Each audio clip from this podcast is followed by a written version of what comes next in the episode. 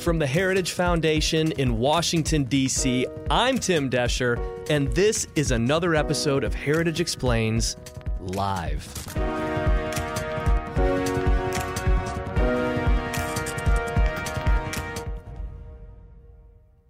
Okay, okay, okay. We're seeing it all over the media. We're seeing photos and, and, video of ships parked off of the coast in Los Angeles. We're seeing it in the grocery store with empty shelves. We're reading it on menus about how they're out of certain things. The term supply chain is all over the place. So this week, we brought in our trade economist, Tori Smith, to debunk all of the misinformation we're hearing, correct the narrative, and also posit the right policy prescriptions in how to fix this problem. Heritage Explains Live is a video format that we've been trying out here where we go on live and take your questions on Facebook and YouTube. It's a really cool thing. So please, next time we do it, feel free to join us. But if you miss that, don't worry, we turn it into a podcast and we're posting it here. So please let us know what you think of it. So, John Popp, let's roll this episode. Okay, all right, all right, all right. We heard you, everybody. We are here. We are back. Heritage Explains live from the Heritage Foundation, Washington, D.C. We're live, baby. This is it. So, welcome. Um, now, let's cut right to it. We're seeing it all over the country, all over the news in our grocery stores, in our hardware stores, on menus at restaurants. Shelves are empty, prices are higher. The term supply chain is everywhere. And I'm not sure I ever remember it being such a prevalent term, but it is. You know, we see ships parked off of the Los Angeles coast. Uh, it's unlike anything I've really ever seen before in my mid to short life, Tori.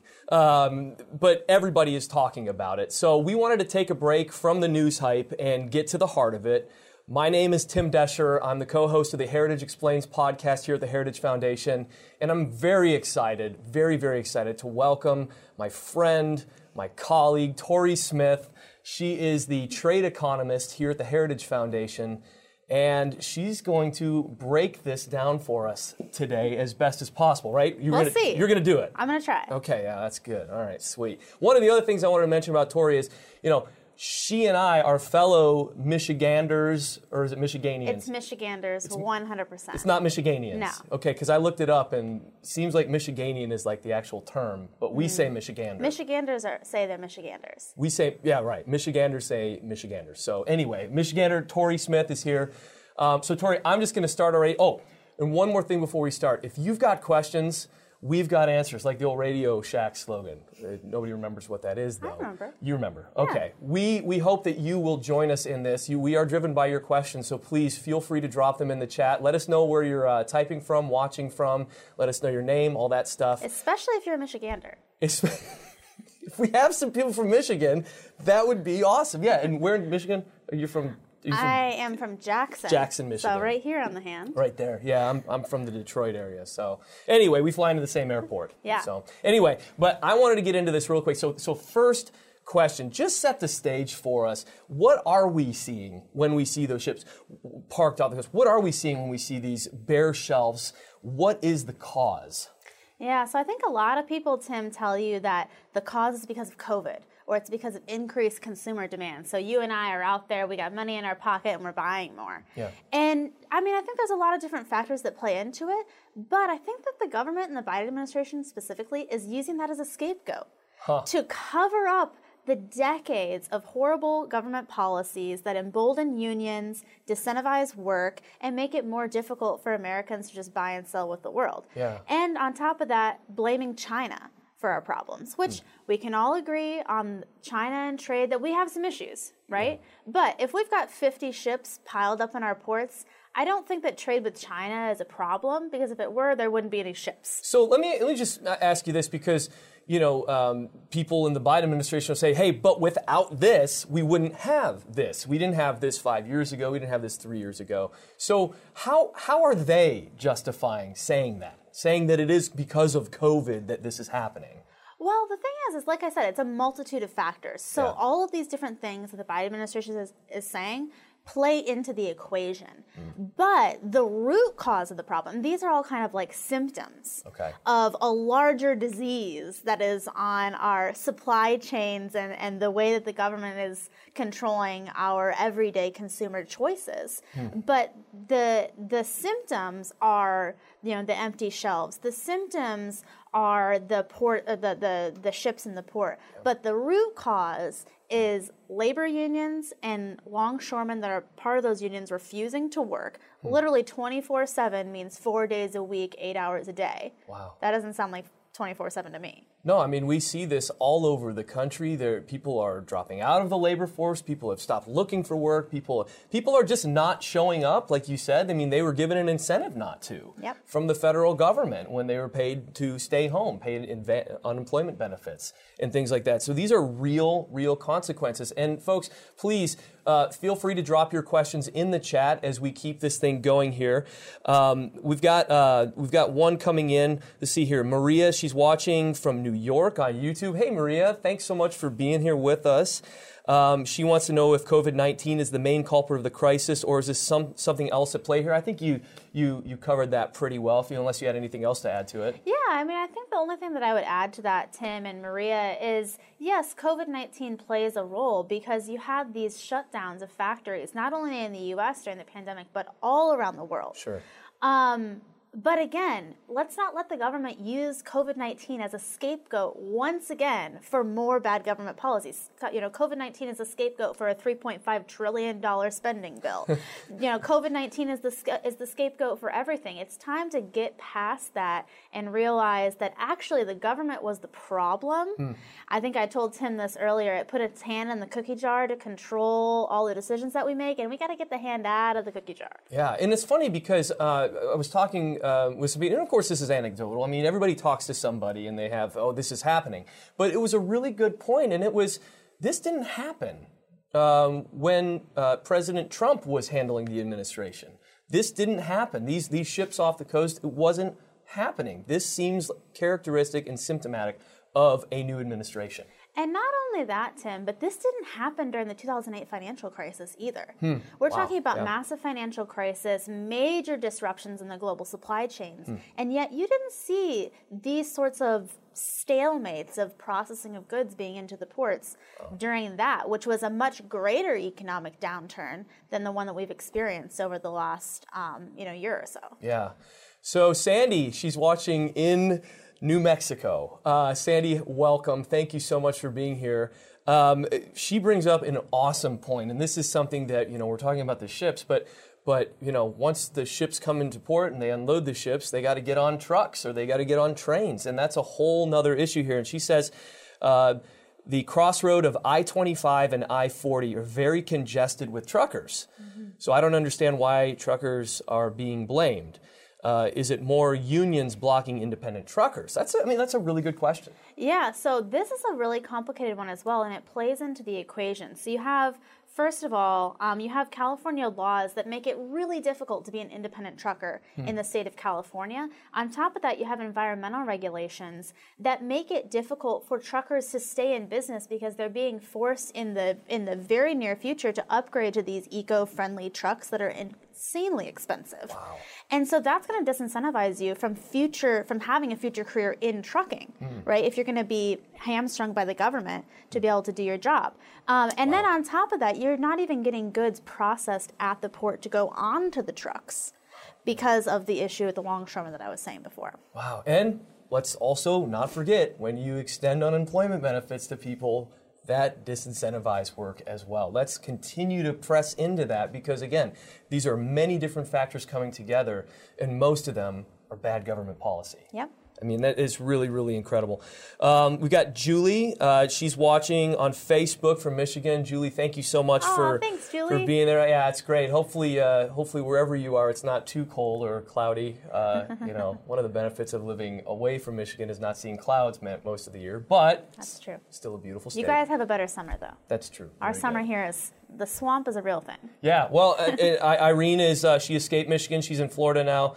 Thanks, Irene. Appreciate you watching. So, all right, let me, let me just, I'm, I'm curious because back in August, I was uh, just scrolling through the news, and uh, I came across this this headline with Vice President Harris saying something along the lines of "Get your Christmas presents early," alluding to the fact that there were going to be problems in the supply chain. And I, she must have known something the rest of the world didn't know because nobody was talking about it. She said something about it. So my question is, is that why wasn't there anything done once she posited that? Because that obviously isn't going to be a good situation if you're being told to shop in August for Christmas presents, mm-hmm. um, more than proactivity. Um, so, what was some of the things that could have been done or should have been done back then when that was being posited? Yeah, yeah, absolutely. I mean, we saw these things being on the horizon, I think, long before now. These ships have been piling up in, in LA for months. Okay. And now it's just in the mainstream media and everyone's talking about it. But it wasn't just one day 50 ships showed up. Hmm. Right, they've been collecting there over time. Huh. Um, so I think that you know the one of the first things that we could have been doing is reducing some of the policies that one disincentivize work. As yeah. this is going to be a theme, I think, for us think, the whole but time. I think it's worth it. This yeah, is the this 100%. is the real story. Um, but also, you know, addressing some of these current concerns with the unions that are in the actual ports. I mean, you have to remember these ports are state-owned ports. Yeah. They are run by the government. Um, the there are unions and union workers who are there, and they are not responding to supply and demand. Hmm. When there is an increase in demand for the processing in a port, you you run more shifts. You know, my dad is a business owner in Michigan, yeah. um, in Jackson, and when he is busy, hmm. they don't just run first shift. They run second shift. They run third shift. They run overtime. My dad works extra hours. He works the weekend. And, to, and the ports aren't doing this. They're not going twenty four seven right now. I mean, no. Oh I mean, Biden says magic ticket last week or so that now the Port of LA finally is going to be running 24 7, but the Port of Long Beach was allegedly running 24 7 uh, a couple months prior. But again, that, that doesn't mean 24 7 like you and I think it means 24 7, like every single hour of the day. Right. It means, oh, we'll work, you know, for 10 hours instead of eight hours, five days a week or something like that. So, but the thing is, is with my, you know, with my dad's company, if they don't meet their deadlines, mm. they will lose the business to someone yeah. else. And mm. the problem is you have this government run port, um, and where is that business going to go? It's going to pile up, and then you and I pay the consequences for not only not having our products that we would like to buy, um, but I'm sure that somehow Biden made some sort of deal with this union to get them to run alleged 24 7 shifts. As it probably is happening. But one of the interesting things that I'm seeing, and by the way, folks, thank you so much for commenting. It's so great to see everybody watching. Um, please let us know if we're not hitting something that you want us to hit. We'd be more than happy to take it on uh, for you. One thing that I saw, Tori, is Governor DeSantis stepping up and saying, hey, we're making capacity. If you want to come to our ports, come to our ports, kind of a thing. And and we'll we'll help get this thing going. We'll help do this. We'll help alleviate the uh, the stockpiles, kind of a thing. Um, I'm wondering is is is this going to be one of the fixes outside of the government? Instead of looking to D.C., should we be looking to Florida? Should we be looking elsewhere? Yeah, I mean, I think that there is some legitimacy to going to some other ports. The problem is just logistics, okay. um, partially. So you have logistics of all the paperwork that these companies have filed to be able to have their goods processed in the port of LA or the port um, or, or, or, the adjacent port there. Um, you also have the port of Seattle, uh, mm-hmm. which is on the on the west coast as well. But again, um, there's a lot of planning that goes into where your what port your goods are going to. Not to mention, then you have the different the different navigation of going through the Panama Canal. Of course. Um, yeah. Rather than just coming straight over to the West Coast and then getting on a truck or rail. Right. So it's definitely complex logistically mm-hmm. uh, to make that happen. But I think it's great and innovative that at least the offers are out there and people are thinking outside the box on how do we get these goods off the contain off the ships and out of the containers as quickly as possible. Yeah, yeah. Here's a, this is a really good question from uh, Buddy watching on Facebook. Hey, Buddy. Um, are there no other ports on the West Coast that could accept these ships? If California wants to make these insane laws, policies, take the business elsewhere. He's kind of kind of hinting at what we just asked here. So I think that's a really interesting point. But again, like you said, logistics. Yeah, I mean, there's logistics, and also, you know, the Port of LA and the and the adjacent ports there, they handle a large volume of of container ships coming in from Asia. I mean, just the proximity alone makes it more affordable to ship to those ports. But then you also have the the next major set of ports is the the um, the port of Seattle. Right. But you know, Washington State has its own issues as well. Sure. Um, and it's a very high volume port. So I think it's you know six in one basket, half a dozen in another when it comes to the options there on the West Coast. For sure. Yeah, absolutely. Uh, Christine, she's watching from South Carolina. Hey, Christine, thank you so much for being here. Kevin in Kentucky, Kentucky, Kentucky, great place. Love Kentucky. Love Kentucky. A little bit of bourbon if Yeah. you if you're into that persuasion. If not, then you can have apple juice. It kind of looks the same. I'm here for the bourbon. For the bourbon, absolutely, absolutely. hey, by the way, just a real quick aside here. Michigan, Michigan State is coming up. Are you a Michigan State Spartan or are you University of Michigan? Oh, Wolverine? I'm, a. Spartan all the way. Go green okay, to all the fellow Sparties out there, and uh, we got to buy this week so we can prep Right. to face Michigan. Of course. Yeah. And uh, you know, there's five teams. At least last I checked, before this past week, five teams in the Big Ten in the top 25.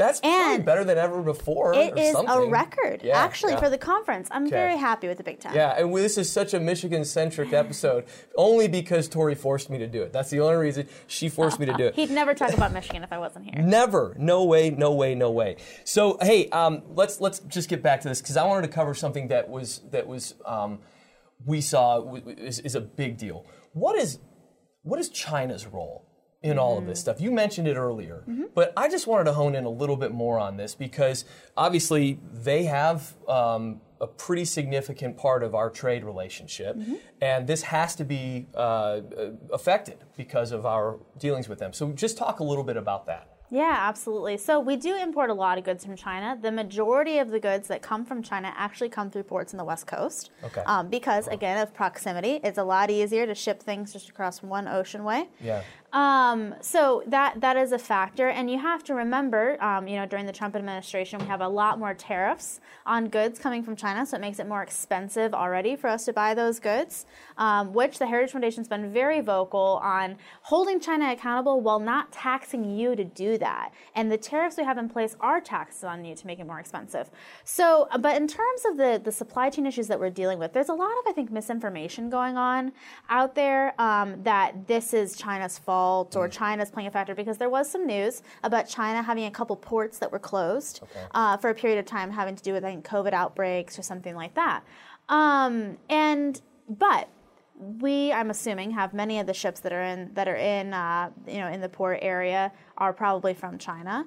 Um, and if trade with China was a problem, if we weren't getting goods from China, or if China was holding things back, or whatever it was, we wouldn't have that buildup of ships. So I think that this is sort of a very separate from the China issue, and I think again it's being used as kind of another distraction mechanism from the real issues, which is all the government policies that have enabled this storm to really get moving. Yeah, yeah. This is your issue, and we're going to link to some of the stuff that you've written on our, our relationship with with uh, China and trade. Uh, very good context to keep in mind once you get to the to the heart of the issue that's happening here. Um, tell me a little bit more. I'm I'm curious because. Um, we see this talk about vaccine mandates. Okay.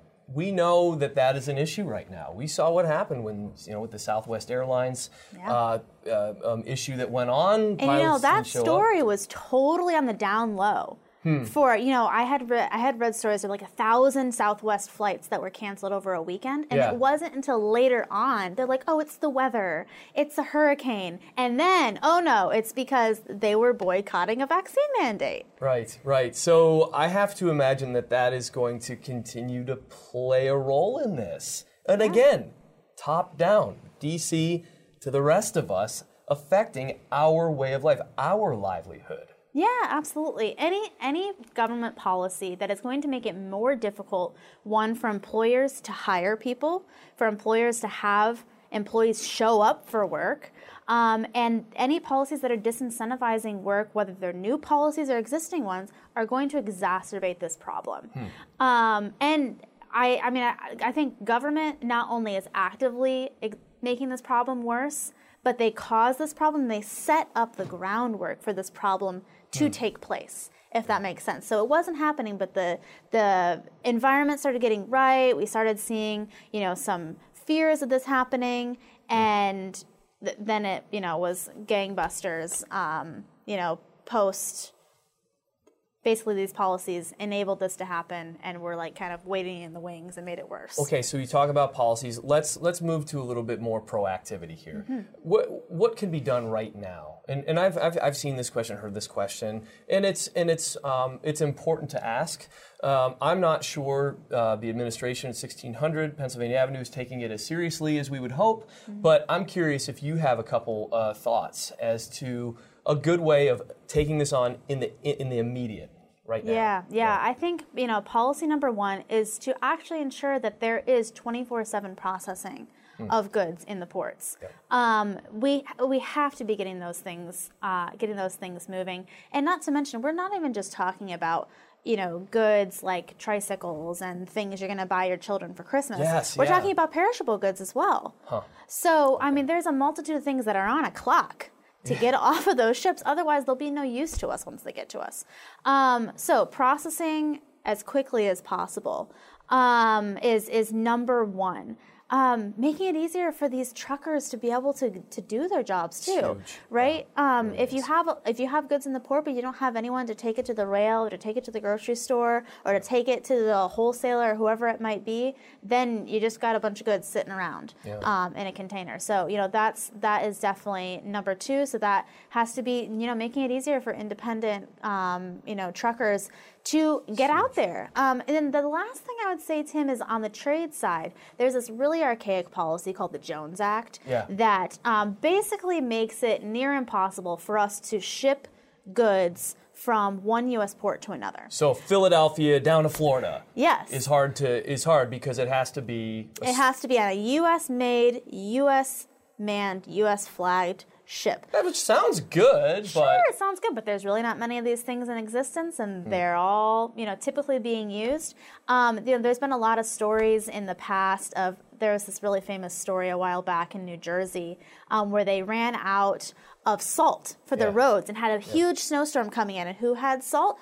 Florida had salt or right. South Carolina or something like that, and they could not get the salt up to New Jersey. So there's a salt shortage in New Jersey, even though there was a surplus in another U.S. state. So I mean, we have the Commerce Clause, so you can ship things without barriers between U.S. states, but apparently that doesn't count when it's we, over navigable No, it's waters. funny. We met with a distiller of rum, a rum distiller in Hawaii, yeah. who it's cheaper for him to ship from Hawaii to Australia mm-hmm. and then Australia to California to get his rum to the continental U.S. Yep. because of the Jones Act, because yep. it ha- because it's so much more expensive to have these ships manned by, you know, union crews and things like that. It is it is a really huge deal. It really is. Yeah.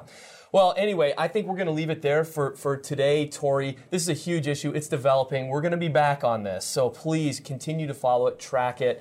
And, uh, you know, I'll just say this, you know, whoever, whatever team is playing the University of Michigan is my favorite team. So when they play, Michigan State Spartans will be my favorite team. Good. Yes. Good. I'm the same way about OSU and, and U of M. Oh, okay. Whenever whoever's, whoever's playing them, I'm rooting for the other person. Right. Okay. Well, that's good. That's, that's awesome. and everybody else in the country not from Michigan, we really appreciate you watching today. We really do. Yeah, we really, really do, and we love you as much as well. So thank you so much, everybody, and uh, we'll see you next time. And that's a wrap for this episode of Heritage Explains Live. Now, we are doing these things constantly, so please watch your inbox, watch the notifications on Twitter, because we'll always let you know when we're about to do them live. So please join us then and let us know your questions. Otherwise, leave us a comment. You can like the podcast anywhere you listen, and we'll see you next time for the next episode.